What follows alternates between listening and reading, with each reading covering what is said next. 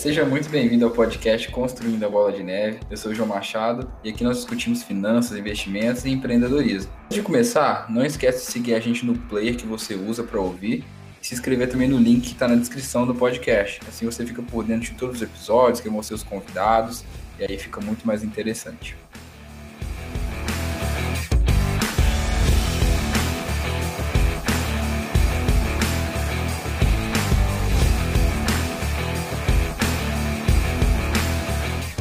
Conversa de hoje nós vamos ensinar você a escolher bons fundos imobiliários, escolher boas cotas. Para quem não lembra o que são os fundos imobiliários ou não sabe, vale a pena voltar lá e escutar o episódio 7, onde eu falei com o Davidson sobre isso, explicamos o que são os fundos imobiliários.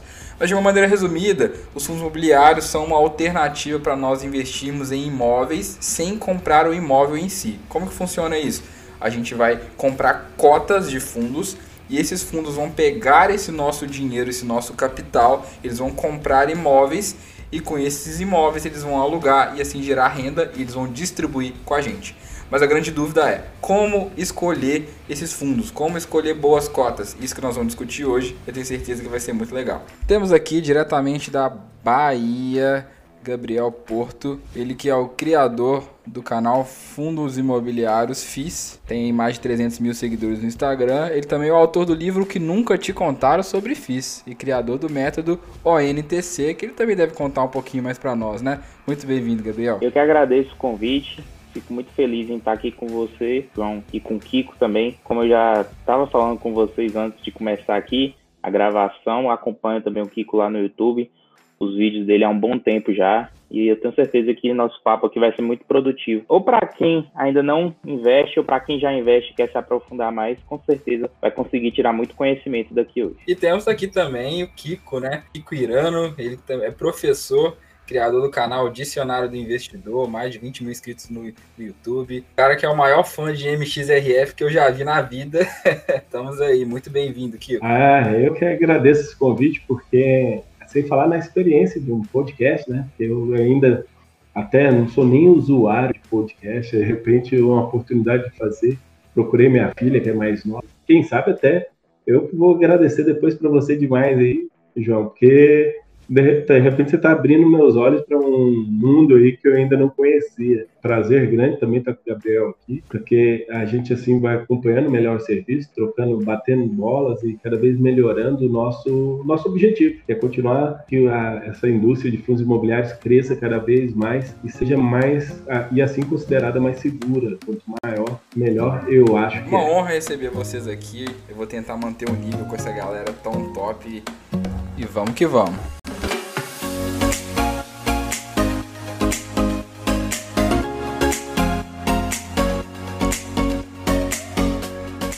Eu gosto sempre de conhecer um pouco da história dos convidados, né? Então, começando pelo Gabriel, conta para nós como é que foi a história de criação da página, do canal, como que você entrou nesse mundo dos investimentos. Então, né, minha história com fundos imobiliários começou há mais ou menos seis anos atrás, quando eu ainda estava no ensino médio, meio que na curiosidade mesmo, que meu meio aqui não tem pessoas assim, investem dinheiro, que tem inteligência financeira e tal, mas foi mais por curiosidade. Então, assim, acesso sempre à internet foi o que me, me ajudou é, e o que me trouxe o conhecimento, que me apresentou também os fundos imobiliários, né? Então, assim, eu sempre falo para o pessoal que tudo que eles precisam hoje, eles têm acesso através da internet, porque foi assim que eu comecei, foi assim que eu aprendi a dar os meus primeiros passos. Então, depois disso, há pouco mais de dois anos, eu criei minha conta no Instagram, né, na qual dedico a grande parte do meu tempo, com o intuito mesmo de propagar o conhecimento,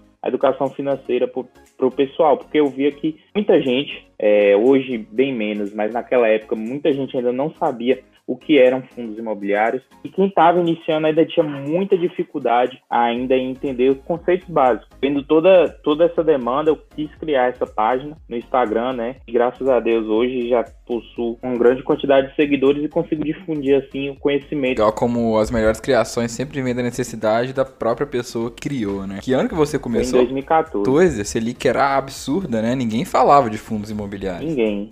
Ninguém. Sensacional. E você, Kiko, conta a história do canal, você que é professor, inclusive, né? Que é uma coisa que facilita um pouco, né, do canal. Né? O fato de eu ter a didática já de 15 anos de sala de aula, isso ajuda é, vamos dizer assim, eu sou gago, nem sempre dá para perceber isso nos vídeos, mas eu na live o pessoal consegue perceber um pouquinho eu mais. Eu nunca percebi não, mas preocupa não que se agarrar a gente salva. Eu tenho uma gagueirinha, aí sou um cara tímido também, Aí, mas quando a gente está falando de algo que a gente estudou bem, a gente acaba falando com facilidade. Diferente do Gabriel, eu, eu comecei a trabalhar muito cedo. Com 19 anos, eu já estava num concurso que ganhava mais de seis salários mínimos na época. Só que eu não tinha essa cabeça boa. E eu sempre ia vivendo na bola de neve, cheque especial, e assim ia. E, e por ter uma cultura japonesa, o Kiko Irano é do sobrenome do meu pai é japonês, eu sou filho adotivo, por isso que eu não tenho os olhos puxados. Mas aí meu pai tem uma cultura muito de guardar dinheiro, então ele sempre fazia uma pressão: meu filho, compre imóvel, compre imóvel, porque meu pai tem imóveis e aluga. Vida financeira, uma, vida, uma renda passiva todinha vindo de imóveis. Para mim, ainda, quando eu, eu não pensava ainda muito em ter patrimônio, além de esses imóveis aí. Aí, de repente, eu comecei a, a passei alguns pengues financeiros, a falta de uma reserva financeira, o uso muito de cartão e, e limite de cheque, e de repente eu falei, gente, eu estou fazendo algo tudo errado. Quando eu olhei que eu tinha créditos consignados, eu sou servidor público, né? Falei, rapaz, eu estou deixando 30%, eu consigo ver sem 30% da minha renda e eu não estou usando isso ao meu favor. Aí foi quando eu botei na cabeça, eu vou pagar as minhas dívidas. E esse é um ponto que é legal de falar, né? Que a gente tem que primeiro acabar com as nossas dívidas para depois começar a investir. Legal. E aí depois quando que veio os fundos imobiliários? Eu assisti um vídeo, acho que não sei se foi da Mirna, não sei se foi do, do Me Poupe, desses canais mais populares, né?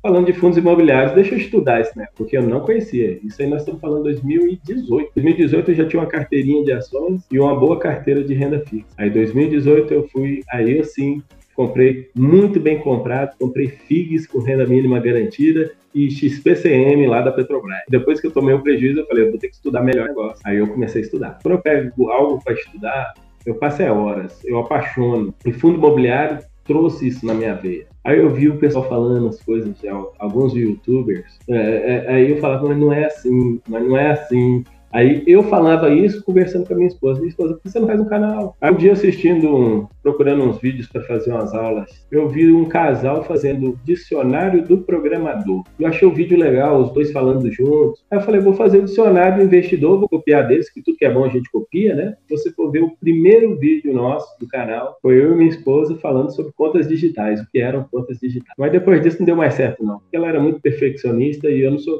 eu não gosto da qualidade, eu gosto da quantidade. Aí o canal acabou continuando eu sozinho, com o apoio dela ainda. A vinheta foi ela que fez pro canal. É, né, e, e, na verdade. Essa já é a segunda esposa. É a né? quarta, né? mas tudo bem. É, é, é, eu, eu sempre... Ficou tensa a coisa, deu até uma gaguejada. Fui muito casamenteiro, já é a quarta esposa. Realmente você gosta da quantidade. É, mas agora no meu próximo estado civil é viúvo ou, ou é morto. Não, é separar nunca mais. Nessa... Tá vendo? O podcast também é lição de casamento.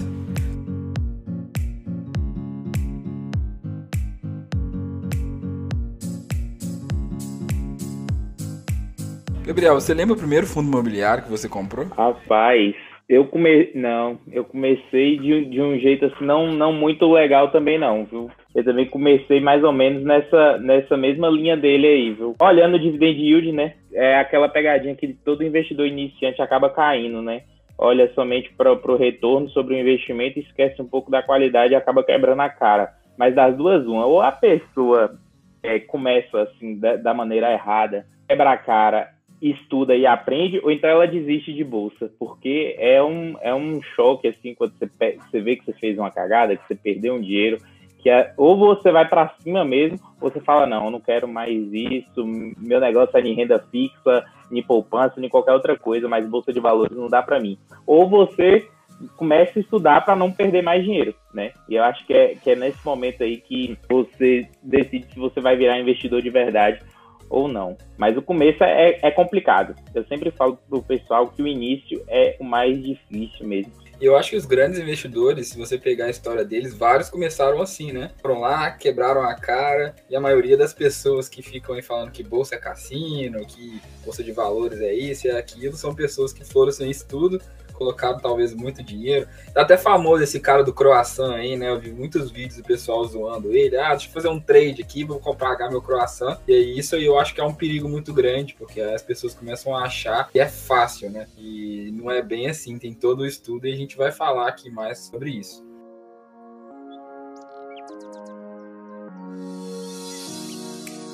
Por onde que vocês começam quando vocês vão avaliar um fundo imobiliário? Primeira coisa que eu olho mesmo é quem é a gestora. Aí depois que eu olhei quem é a gestora, aí eu vou olhar o que, que tem investido dentro. É, mas isso não significa que são eliminatórios, né? É lógico que os indicadores, aí, aí a gente já tem que entrar nos tipos, né? Porque quando a gente fala de é, PVP, por exemplo, se é fundo de papel é essencial, a gente tem que olhar. Agora, quando é fundo de tijolo, aí a gente olha a qualidade dos imóveis. O HGRU tá caro, mas mesmo assim eu, eu quero comprar, porque o HGR, HGRU tem uma qualidade de imóveis que vale a pena ter. Essa qualidade de imóveis a gente olha nos fundos de tijolo. É lógico que também às vezes está caro demais, a gente quando a nossa posição é grande demais, então a gente tem que tomar cuidado na hora de comprar com o PVP muito alto por causa das subscrições que estão sendo muito comuns. Então vamos lá. Foi primeiramente gestora, qualidade de imóveis, PVP, e agora só depois, que era a primeira coisa que eu olhei e me dei mal no passado, o dividend yield. Agora o dividend yield é um dos últimos. Boa, só para complementar aqui, para quem não sabe o que é PVP, o PVP é o preço sobre valor patrimonial, né? Então você pega o preço que aquela cota está sendo vendida e divide ela pelo valor do patrimônio dela, o valor dos prédios, dos papéis, etc. E aí você consegue ter uma noção se ela está sendo vendida muito além do que aquele patrimônio vale. E você, Gabriel? Quando eu também vou avaliar um fundo imobiliário, primeira coisa que você tem que ver é o segmento do fundo, né? Porque a avaliação vai depender basicamente disso. Um fundo de tijolo, você não vai é, é avaliar da mesma forma do que um fundo de papel. Se já é um fundo de tijolo com imóveis galpão, shopping, laje, acho que o primeiro ponto, o crucial mesmo, é a qualidade daqueles imóveis e quem está lá dentro. Aí, a partir daí, você vai olhar a questão de contrato, vacância, gestora também é muito importante. E o histórico, eu acho que o histórico também diz muito sobre o fundo. Logicamente, resultado passado não é garantia de resultado futuro, mas ter um histórico base é muito bom, dá muita segurança, principalmente para quem está iniciando por exemplo, uma pessoa que está começando agora, pegar um fundo imobiliário que tem, sei lá, cinco anos, está no mercado e já mostra histórico, bons dividendos todos os meses, isso dá uma tranquilidade, dá uma segurança para aquela pessoa. Agora sim, se for um fundo novo, um fundo que, sei lá, tem três, quatro meses que entrou em mercado, ainda está começando a entregar os primeiros dividendos, aquilo já, já pode ligar um sinal de alerta para quem é iniciante. Quem é mais experiente, consegue fazer uma avaliação mais profunda, fica mais fácil de aportar em um fundo novo. Mas para quem está iniciando, acho que fazer o básico, fazer o feijão com arroz é essencial. Mais uma vez, né, o dividend yield, quando você está falando em qualidade, fica mesmo quarta, quinta posição na hora de você avaliar um fundo imobiliário aí. É aquela velha lei do risco-retorno. Quanto maior o retorno ali, tem que acender a, a luz vermelha para você ver aonde está o risco daquele fundo e se vale a pena é, entrar nele, mesmo com risco. Uma coisa que vocês dois falaram foi sobre fundo de tijolo e fundo de papéis. Poderiam explicar aí quais são as principais diferenças para o pessoal entre um fundo de tijolo e um fundo de papel para quando eles forem escolher as cotas? Primeiro ponto assim que diferencia de fato é no que o fundo investe, né? Porque o fundo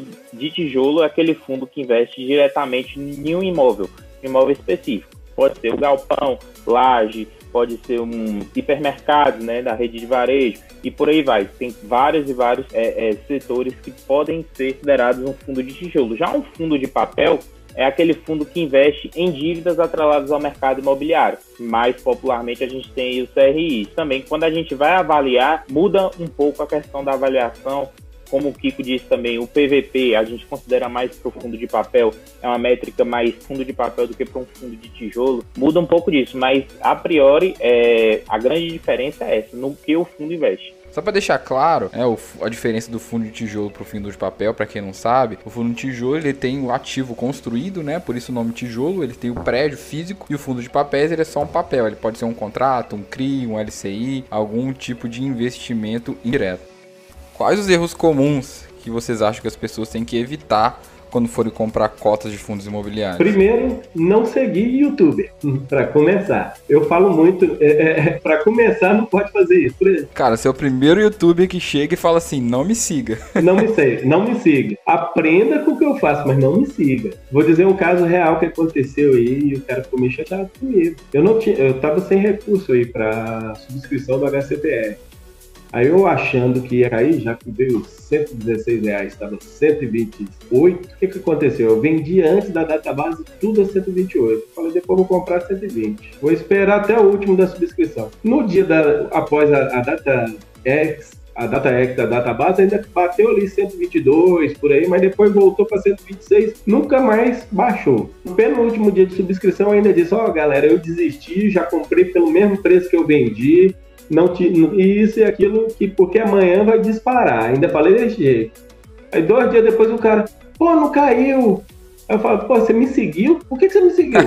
Mas você, você entendeu por que, que, eu tava fazendo aquilo? Eu ia fazer até, até determinado dia. Depois eu ia comprar seja lá o preço que tivesse, porque a subscrição segura o preço. Acabou a subscrição, é, se eu não me engano, subiu R$ reais em, em, dois dias. E vamos dizer que para fundo imobiliário é uma oscilação muito grande, né? Primeira coisa que eu digo, não siga, aprenda. Aí porque ainda expliquei, gente, ainda expliquei por que, não caía. Não caía porque tá todo mundo de olho no IGPM. Eu dava explicação, mas o rapaz estava novato, seguia sem entender por que, que eu estava fazendo aquilo. Eu tentei uma coisa, não deu certo porque tinha outra coisa. Eu aprendi que eu deveria olhar também essa outra coisa. E ele aprendeu que não deve seguir o YouTube. Isso é um primeiro momento. Não, esse ponto é muito legal, né? Até por isso que as pessoas me perguntam, né, o que, que eu invisto, a ação, a fundo imobiliário, etc. E eu não gosto muito de falar, geralmente eu falo só para as pessoas mais próximas mesmo, até com medo delas replicarem e acontecer algo parecido com isso. Muito bom, desenvolvam a própria estratégia de vocês. Outra, a gente comentou agora, não comprar olhando apenas o dividend yield. Tem muita gente que me pergunta todo santo dia, XPCM11. PCM11, se você botar na lista lá, tá, é o primeiro, está entre os três primeiros pagadores em termos de dividend yield mensal. E realmente todo mundo quer ganhar isso. E eu tento explicar, gente, a Petrobras avisou vai sair. Ah, mas o prédio vai ficar lá. Eu falei, moço, o prédio vai estar lá. O cálculo do valor patrimonial é, é em cima dos contratos de aluguéis que ele, possíveis que o prédio tem. Mas é porque ele, a pessoa olha só e somente só o yield. E não deveria. Então, é, tem, que, tem que ter um pouco mais. Mas isso. E a outra? Tá subindo, vou comprar. Eu tenho um monte de gente que comprou BCA 11 a 200 reais, sem saber nem o que, que o BCA 11 investia. Aí depois o fundo BCA 11 não presta, não. O fundo BCA 11, em cima do valor patrimonial dele, ele dá excelente retorno. Mas a pessoa tem que olhar onde ele investe, o que, que ele faz, o que, que ele vale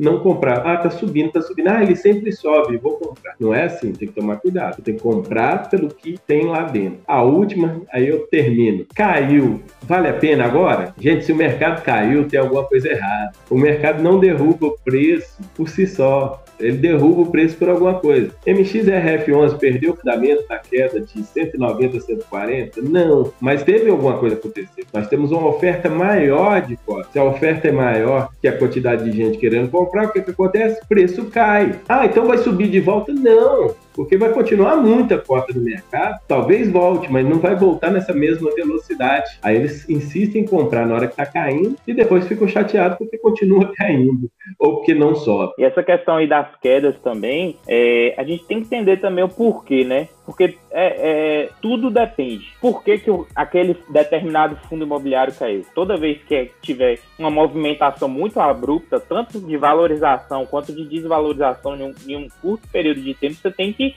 buscar o porquê, né? Tudo tem um porquê. Às vezes é oportunidade, às vezes não é oportunidade. Por exemplo, até o XPCM, quando a Petrobras é, anunciou que, que não ia renovar mais o contrato, de um dia para o outro o fundo imobiliário basicamente caiu 50% do valor de cota. Em julho, se eu não me engano, do ano passado que isso aconteceu. Aí as pessoas têm que entender, aquilo naquele momento era uma oportunidade de compra? Ao meu ver, não. Agora, esse ano, com a questão do coronavírus, lá pelo mês de março e abril, que o mercado caiu geral, ali sim era uma oportunidade. Por você podia, poderia aproveitar qualquer fundo imobiliário, qualquer ação, que o mercado realmente estava lá embaixo. Ali era o momento de você ir atrás de qualidade, de, de ativo, qualidade de gestão, sem nem olhar para preço. Foi um momento assim tão atípico que preço ali já não importava, porque ele já estava tudo tão barato que você tinha que realmente é, é, priorizar os bons, os bons ativos. Gostei, né? Então, principalmente, não seguir YouTube e não comprar porque tá subindo, não, não comprar porque tá caindo, não olhar o dividend yield e, é claro, né? Sempre colher bons ativos, olha a qualidade.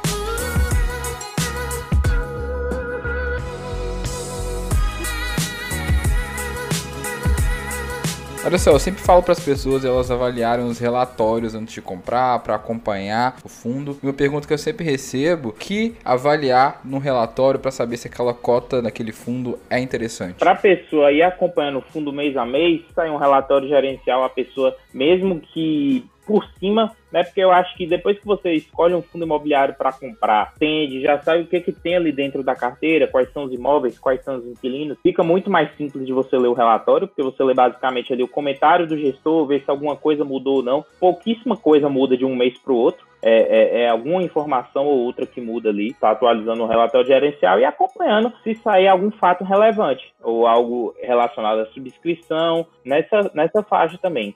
Não, isso é muito verdade. Você acaba aprendendo bastante coisa, né? Você começa a entender mais sobre o mercado, porque nos relatórios eles te explicam, e aí você vai acompanhando com o tempo, você já vai ganhando essa expertise. O canal me obriga a ler muito mais do que eu acho que precisava. Se eu vou comprar um fundo imobiliário, eu só leio o relatório inteirinho, dá uma ideia. O informe mensal também, porque eu, às vezes eu fico buscando para entender as dívidas dele. Aí depois que eu já entrei dentro do fundo imobiliário, normalmente eu não faço. Não estou falando os que eu leio leio para os inscritos, mas os que eu leio para mim, eu leio só a parte lá da, da carta do, do gestor e o fluxo demonstrativo lá financeiro. Então, e não é tanto. Eu acho que se a pessoa tiver 10 fundos, ela vai gastar aí 10, 10 minutos por dia para olhar isso em 10 fundos. Não é, não dá tanto trabalho assim. É prestar atenção aonde investe. Que as pessoas ainda são da época de renda fixa que colocava lá e esquecia, né? Agora a renda variável você tem que ficar de olho. Vocês acham que existe um número ideal de fundos imobiliários na carteira? Então, cara, isso aí é, eu acho que é muito pessoal. Sempre falo pro, pra galera que me pergunta, né, essa questão do de número de fundos imobiliários. Quem tá iniciando acha que tem meio que uma regra por trás disso, né?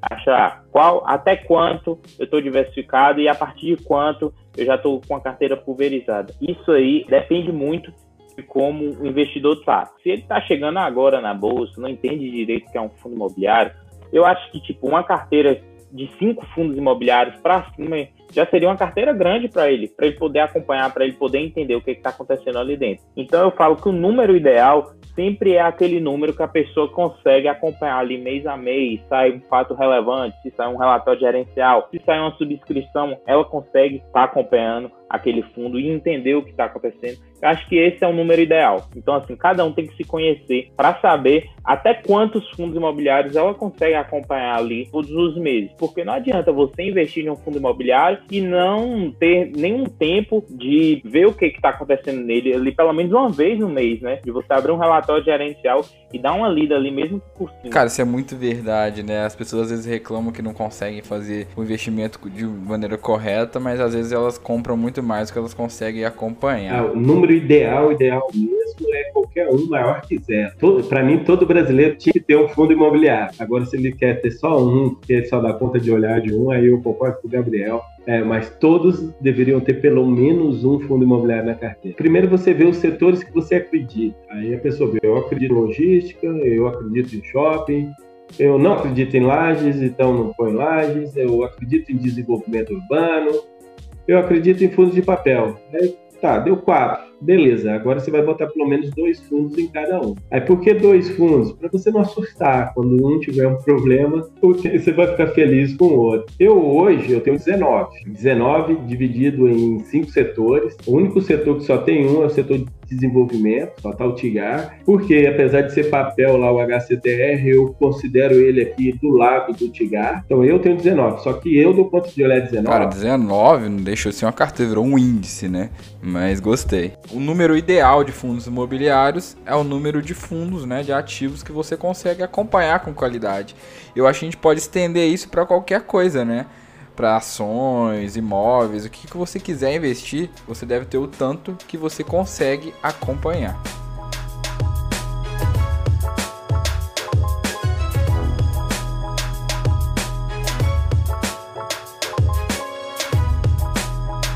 Início da semana eu abri a caixinha de perguntas lá no Instagram para quem quisesse mandar pergunta, né, pro Kiko e pro Gabriel. Afinal, não é todo dia que a gente tem aqui dois caras que são referência no mercado de fundos imobiliários. E aí eu separei algumas aqui, a gente vai fazer um bate-bola legal aqui para responder as perguntas que o pessoal mandou. Desculpa se a sua pergunta não foi respondida. Então vamos começar aqui com a pergunta do meu grande amigo Gabriel, que ninguém conhece como Gabriel, conhece como GB. Ele perguntou: "Como avaliar os fundos de desenvolvimento e o que esperar deles. Aonde eles estão crescendo, aonde eles estão investindo. Eles têm lá, pelo menos o Tigar e o Med tem lá a lista dos empreendimentos. Aí quando a gente vai olhar, a gente tem que olhar onde eles têm lá Tocantins. Então, que que eles, em que cidade de Tocantins eles estão investindo?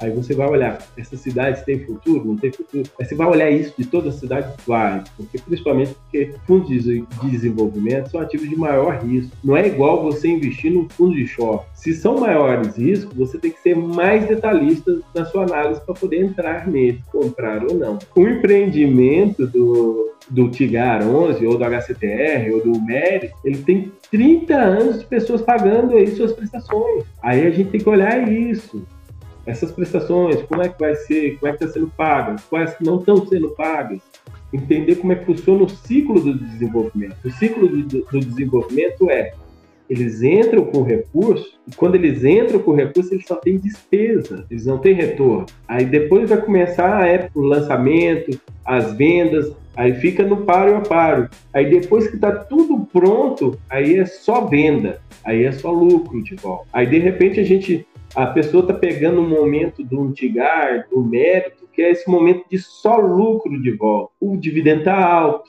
Uma hora o dividendo vai estar tá abaixo de novo, porque voltou o ciclo inicial. Entrar lá no início do ciclo é interessante pensando no longo prazo, porque você vai pagar mais barato, mas você vai receber mais dividendo. Mas você entrar no momento né, da colheita, aí o preço vai estar tá mais alto também. Tem que ter consciência disso até para não se decepcionar. Mas quando o fundo cresce, igual o Tigar cresceu 70% agora. E, e o método logo logo deve botar uma subscrição também.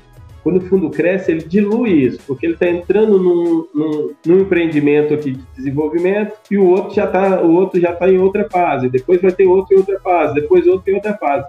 Então eles conseguem manter um dividendo razoável, mas não tão espetacular o tempo todo. O desenvolvimento imobiliário é uma área também mais rentável do que você alugar um imóvel. Você construir para venda é um com certeza mais rentável. Porém, também do, do, do outro lado, o risco nessa operação aí também é maior. Porque depende muito como anda o mercado da construção civil, como anda também o mercado imobiliário. Boa, então eu acho que aqui a gente matou o fundo de desenvolvimento, né? Que são os fundos que constroem para poder vender ou alugar os imóveis.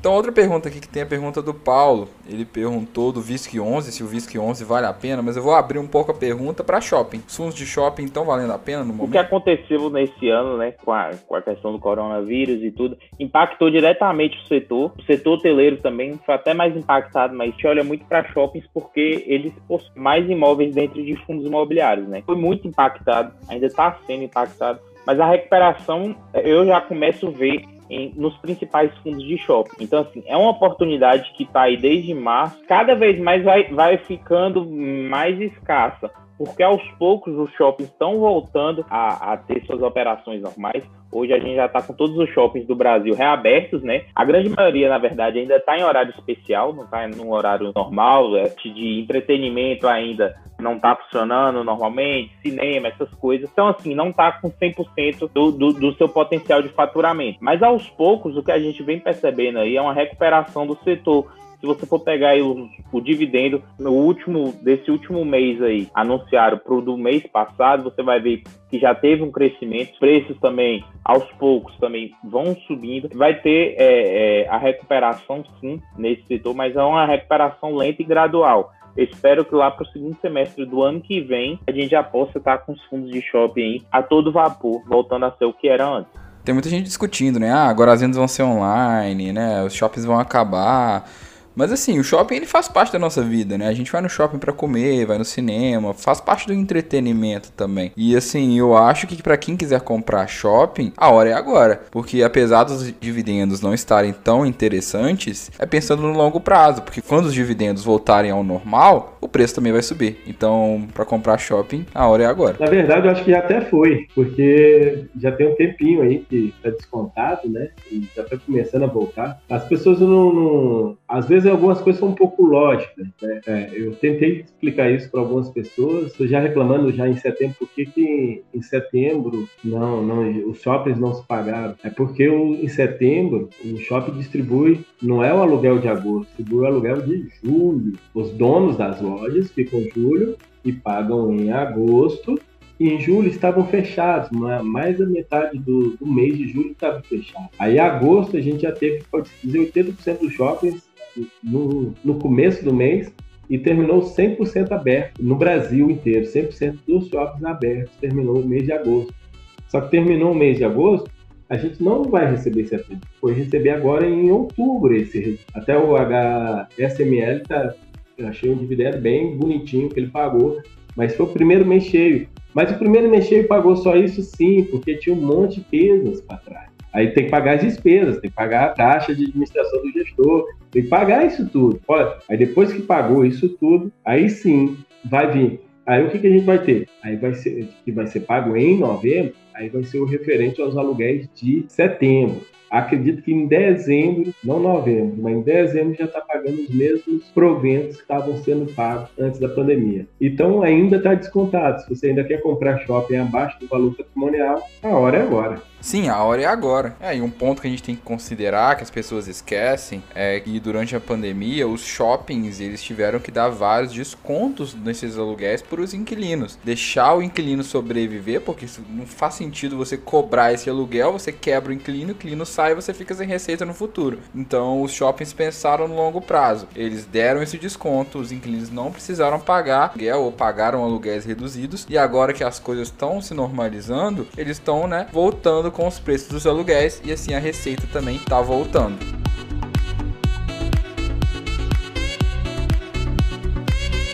Tem outra pergunta aqui muito interessante. Quando a gente vende fundos imobiliários? A gente que é investidor buy and hold, né? A gente compra sem uma intenção nítida de venda, mas tem horas mesmo que tem aquela necessidade da venda. Por quê? O que, que pode acontecer nesse meio do caminho? Você comprou o fundo imobiliário, meses depois você, se você for um iniciante, isso é muito comum, você percebeu que você fez uma cagada ali. Você comprou, colocou uma bomba na sua carteira. Isso pode acontecer, principalmente para quem é iniciante. Outra coisa, é, você comprou um fundo imobiliário estudando, vendo a estratégia e confiando também no trabalho daquela gestão que eles iam entregar tal resultado, que eles iam buscar bons ativos de qualidade. Porém, a teoria foi uma coisa, só que na prática foi outra. De fato, não foi sua culpa, porque quando você investe no fundo imobiliário, querendo ou não, você terceiriza seu dinheiro para o gestor e ali o gestor na prática pode fazer o serviço da maneira correta, como a gente espera, ou não. Então, assim, meio que perde os fundamentos. Na grande maioria das vezes, na verdade, nem é culpa do investidor, porque ele estudou e confiou na, na gestão, porém a gestão na prática não exerceu aquilo que ela falou, né? Então pode ter perdido o fundamento ali, né? Ou então pode ser também no caso de uma estratégia, né? Você chega a um certo a um certo preço que você fala não, aqui já tá bom para venda, vou vender esse fundo imobiliário aqui agora e algum tempo eu recompre ele mais barato ou eu tiro o dinheiro dele aqui e compro em outro que eu tô vendo que é uma oportunidade no momento. Então acho que esses aí são os três grandes momentos que você pensa assim em vender um fundo imobiliário. Entendi, o fundo sobe, a gente vende, paga o croissant, fica tudo certo, tô brincando, galera. Fala aí, Kiko. É, aí é que tá, né? Eu não sou. Eu, eu, vendo muito. Eu todo mês eu tô vendendo alguma coisa. E bate nesse último ponto aí, que são estratégias. Principalmente estratégias, eu vendo mesmo. E já vendi às vezes, nesse período de pandemia aí, teve muita oportunidade. Eu entrei nos fundos imobiliários que eu jamais entraria, como o próprio HGLG e o KNRI, eu jamais entraria porque eu sempre acho eles caros, mas eu comprei eles baratos para depois vender mais caro. Aí, aí então foi, foi uma estratégia, uma estratégia de ganho de capital. Quando a gente olha onde eles estão investindo, a gente já sabe quanto eles vão receber de dividendo no próximo mês. Eles recebem o dividendo para passar só no próximo mês. Então eu olho isso, quando eu vejo que eles vão ter um dividendo muito gordo, eu ponho um na carteira, espero dar um certo percentual de lucro, eu vendo mesmo. Mas isso é uma parcela da minha carteira que eu rodo, que não chega a 10%. Confesso que eu aprendi algumas lições da vida quando eu vi fundo de papel que eu tinha, que estava 1,45 de PVP e eu não vendi. Os caras lançam subscrição lá, o preço volta para. O PVP volta para 1. Se o fundo de papel meu bater 1,3 de PVP, eu vendo mesmo. Eu nem, eu nem nem olha se perdeu o fundamento, se não perdeu, a não ser que ele esteja pagando um dividendo muito acima da média para eu poder continuar com ele. Agora, se tiver outro pagando dividendo igual, é, vamos dizer assim, que vai me gerar um maior dividendo, mais PVP mais baixo, né? Eu vou pro Legal, outro. Kiko. E galera, de novo, né? Acho que vale até um disclaimer aqui de novo. Essa estratégia do Kiko, né? A estratégia do Gabriel, você não precisa copiar, são só maneiras de fazer você refletir não é sair vendendo só porque subiu e tudo, porque depois você toma um prejuízo e ah, vai falar que a culpa é dele, a culpa é nossa. Então é só uma maneira de exemplificar mesmo. Tem que fazer tudo com muito cuidado, com muito estudo. Continuando nessa linha, tem uma pergunta aqui que eu acho que é até uma dúvida geral. Você falou, né, Kiko, que quando o fundo tá caro, você vende para tentar comprar fundos que estão baratos. Como que a gente avalia isso? Se o fundo ele tá caro ou se ele tá barato? Primeiro, assim, a partir do momento para avaliar se ele tá caro ou não, antes eu já avaliei se ele presta ou se ele não presta. Ou seja, assim, ele já passou pelo meu crivo de ativos, ele já passou pelo meu crivo de gestora, aí eu vou olhar se ele tá caro ou não. Além do PVP, o PVP eu uso muito para fundos de papel eu olho para o yield e comparo ele aos outros pares que tem de modo geral. Se eu pegar um fundo de logística hoje, se ele estiver pagando aí um yield de 0,45% a 0,50%, eu acho que ele está na média. Se ele está acima de 0,50% a 0,55%, ele está um pouquinho acima da média. Agora, se eu pegar um fundo de, de lajes corporativas e ele estiver pagando 0,55, eu já vou achar ele caro, porque ele está pagando pouco. A laje corporativa está pagando acima de 0,6. E se eu pego 0,6 e levo para o fundo de papel, é, é para o dividend yield, já está quase pouco, está assim, assim. Então eu olho muito o yield, mas é lógico que antes passou pelo crivo se ele se é um bom fundo imobiliário, se passou pelo histórico, passou por isso. Aí eu olho para o dividend yield. O PVP é até olho, mas mais interessante mesmo é, eu acho o fundo caro quando ele paga pouco, resumidamente falando. Mas comparado aos pares. Eu não comparo, por exemplo, um XPCI, que é um fundo high grade, com a HCTR, que é um fundo high yield. Não pode se comparar. É, uma, uma, vez uma pessoa falou para mim: ah, o Vino 11 é muito ruim, paga muito pouco. Eu paga muito pouco. O Vino 11 paga 0,62%. Na época estava pagando 0,62% ao mês e ele está reclamando, achando que é pouco, mas o Tigar paga 0,9. Eu não, você está comparando totalmente errado. Você não pode comparar dessa maneira. Para saber se é caro ou não, eu olho o dividendo. Depois de já ter passado pelo meu crivo de esse fundo pré. Exatamente, muito bom, né? E o pessoal às vezes compara até o de shopping com o de papel e fala assim: nossa, mas shopping não paga nada. Claro que não paga nada. O shopping está fechado.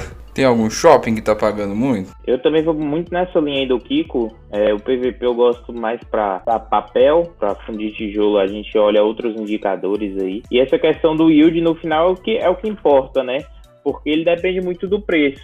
Então, assim, se o fundo está muito abaixo do yield médio ali do seu segmento, a gente tem que entender por que isso vale a pena se esse fundo é tão bom assim para ele estar tá sendo negociado tão caro. Creio eu que você tem que acompanhar cotações de 3, 4 meses atrás para ver se aquele fundo, no, no momento que você está olhando ali, ele está muito diferente o preço do, dos últimos meses, você está muito acima, muito abaixo. Ver se teve alguma, alguma diferença muito alta para que você busque outras informações. Mas é basicamente dessa forma também que eu olho a questão do preço. E no final o que a gente quer são os dividendos, né? Então se o preço está subindo, os dividendos não estão subindo na mesma proporção, então não está correspondendo às expectativas, está ficando caro e aí a gente tem que avaliar se vale a pena vender ou não.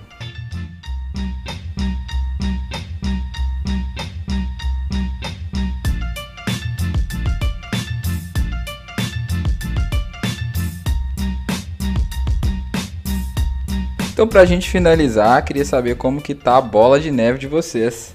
Conta aí como que ela tá dividida E você, inclusive, Gabriel, tem uma carteira com 100% em fundos imobiliários, né? Conta um pouquinho dessa história para nós e o que, que é o método NTC. Tive essa ideia aí de fazer essa carteira é, separada, né? Porque é uma carteira pública que eu sempre posto links lá no meu Instagram, somente com fundos imobiliários, né? Então eu já tinha minha carteira pessoal que eu carregava desde o meu início como investidor e nela eu possuo minha reserva de emergência, eu tenho alguma, alguma coisa em ações também, é pouca coisa, mas eu tenho ainda em ações. Comprei lá em 2018. Foi a última, o último ativo que eu comprei que não fosse em fundos imobiliários, foi em 2018. Tá lá até hoje essas ações, mas aí esse, é, no final do, do de 2019 eu tive essa ideia de fazer essa carteira 100% em fundos imobiliários para poder é, compartilhar com o pessoal mesmo, que ela fosse pública e com o objetivo claro, que era chegar na, na meta de um milhão de reais para provar que é possível viver de renda através dos fundos imobiliários. E aí foi basicamente jun, junto com isso que eu tive a ideia do ONTC, né? Que o ONTC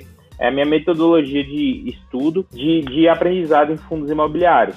Através dele eu, eu, mostro como eu avalio um fundo imobiliário, minha estratégia. E aí eu criei o, o, o, curso, o NTC, através dele, que também quem tem aluno lá no meu curso tem acesso ao, ao meu Close Friends no Instagram, que é onde eu mostro meus aportes, tempo real. A carteira é pública, que eu posto uma vez por mês, mas quem está no Close Friends ver toda a semana os aportes, as estratégias e por aí vai. Então, assim, esse ano é, eu acho que eu consigo, vou conseguir fechar a carteira com pelo menos 100 mil investido nela para o primeiro ano. Eu acho que já é um resultado e tanto. É isso. Vamos é, aumentando cada vez mais os dividendos, né? Porque a bola de neve já começa a girar a partir daí. Quanto mais eu vou aportando, mais próximo eu fico, porque até os próprios dividendos já vão me ajudar a chegar Porra, na meta. 100 mil já? Tá ótimo. Não tá bom, não tá ótimo. e eu gosto muito de saber como é que tá a bola de neve, gosto sempre de aprender com as estratégias das outras pessoas. Mas eu não entendi, o que, que exatamente é o ONTC? Então, é um método de longo prazo para avaliação de fundos imobiliários e para montagem de carteira também é uma carteira que te renda dividendos e constantes ao longo do tempo. Então é, é basicamente assim que, que eu desenvolvi ele. É, e o ANTC é uma sigla que, que significa o que nunca te contaram, que seria o que nunca te contaram sobre os fundos imobiliários, daí veio o ANTC. Legal demais. E ele tem até um livro, né? O que não te contaram. Nós vamos falar, vai ter sorteio. E Kiko, como é que tá a sua bola de neve? Conta pra nós. É, apesar de, do canal pode dizer que 80% dos vídeos são sobre fundos imobiliários, fundos imobiliários são só 25% da minha carteira pessoal. 25% são em ações, eu falo muito pouco de ações. Outros 25% são renda fixa. Entenda que dentro dessa renda fixa também está as estratégias diferenciadas, como alguns fundos multimercados, fundos atrelados a ouro, fundos atrelados a câmbio, eu ponho dentro desses 25% junto com renda fixa, e eu estou construindo outros 25%, que eles não são mais 25%, porque eu gastei muito deles, que era a minha reserva de oportunidade. Eu queria 25% em reserva de oportunidade, mas eu não estou, tá, atualmente está em 8% e o resto está muito maior, porque eu queimei muita reserva de oportunidade nessa pandemia e até hoje eu não consegui repor. Mas a ideia é que sejam, seja dividido em quatro partes dessa maneira. E entenda também que essa reserva de oportunidade ela não é só para comprar bolsa, não é só para comprar fundo imobiliário. É de repente apareceu um imóvel com preço muito interessante aqui na minha cidade, que eu acho interessante.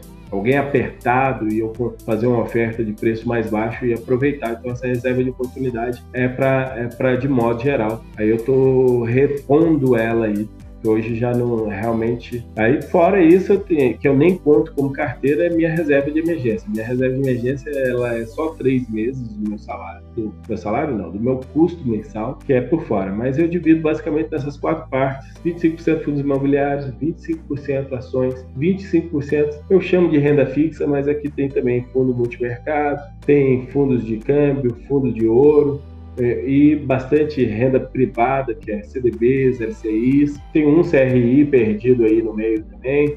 A reserva de oportunidade, que aí fica em CDBs mesmo, não, não uso o Tesouro Selic, não. O mesmo tesouro, os CDBs desses bancos digitais para poder fazer essa reserva. É, essa estratégia ela é recente que eu resolvi, foi depois da pandemia que eu resolvi crescer para 25% também a parte da, da reserva de oportunidade. Antes era 30, 30, 30, 10. Para próximos outros acontecimentos, eu quero estar melhor preparado para isso, servir de aprendizado. Isso é muito interessante, como a gente vai aprendendo, né, vai ganhando conhecimento e melhorando as nossas estratégias. E você tem uma carteira pública também, né? Carteira pública do rumo aos 10 milão, que é o objetivo de ter 10 mil reais na bolsa de valores, investindo 50 contos por mês ou por semana. E agora eu inventei um rumo aos 10 milão em renda fixa, para ser mais a minha cara eu estou investindo 50 reais por semana em renda variável e 50 reais em renda fixa para ficar assim mais parecido com o que eu realmente faço. Só que o objetivo da renda fixa não é com a carteira previdenciária. É sim um objetivo para quando, chega, quando eu tiver 10 mil aportado, tirar o dinheiro de lá e fazer uma viagem, ou troco de carro, ou alguma coisa nesse sentido. Aí eu deixo bem claro essa diferença, que quando a meta é de longo prazo, renda variável é muito melhor. A meta de médio prazo, a renda fixa é que se encaixa melhor.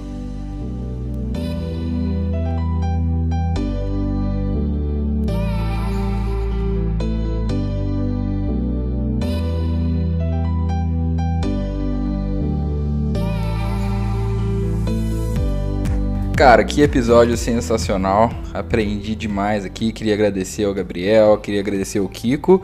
Deixa as redes sociais aí, convida a galera para a página de vocês. Espero que voltem aí em outras oportunidades. Com certeza. Muito obrigado você pelo convite. Foi muito bom estar aqui dividindo esse espaço com o Kiko, contigo também, trazendo conhecimento para o pessoal. Né? E eu convido aí quem está nos ouvindo a ir lá no meu Instagram, ver minha carteira, tá lá aberta, logicamente, não é recomendação de nada de compra, né? O canal no YouTube também, acha lá no meu, no meu Instagram, que é arroba fundos imobiliários FIS. É só buscar lá que facilmente você encontra. E nós vamos ter um presentinho pra galera, né? Vamos sortear o seu livro? Vamos sortear. Boa, sensacional. E muito obrigado também pro Kiko, né, Kiko? Chama a galera aí pro seu canal também. Então tá, pessoal. Eu tô lá no YouTube, Dicionário Investidor. Também no Instagram, Dicionário do Investidor. Ixi, esse aí eu nunca, eu nunca aprendi, gente. Eu não vou falar, foi minha esposa que fez para mim, mas estamos lá, estamos lá nos dois. Achar um dos dois você me acha e as informações estão lá. Também vai ter o um sorteiozinho da camiseta do Eu Amo MXRF11. Aí, aí a gente pode incluir. Opa, aí sim, hein? Pode incluir essa camiseta do sorteio. Aí só, só que eu posso concorrer, né? No sorteio do livro, eu posso, né? Me botar lá. Eu quero, quero, ganhar, quero ganhar o livro do Gabriel aí. Sensacional. Então nós vamos ter dois sorteios, com certeza. O Kiko também merece concorrer aí. E, Kiko, muito obrigado, cara. Sensacional. Eu agradeço demais essa, esse bate-papo aqui, porque quanto mais a gente convive com pessoas que querem melhorar de vida, que, quer, que pensam no futuro, que querem, igual a gente, que ensinar também outras pessoas, divulgar aí, que mais do que só ganhar dinheiro, é, a gente está levando conhecimento para mais e mais pessoas. Então, quanto mais bate-papo desse a gente tiver, melhor vai ser os nossos conhecimentos, melhor vai ser a vida da gente. Gratidão mesmo por essa oportunidade que você deu para a gente.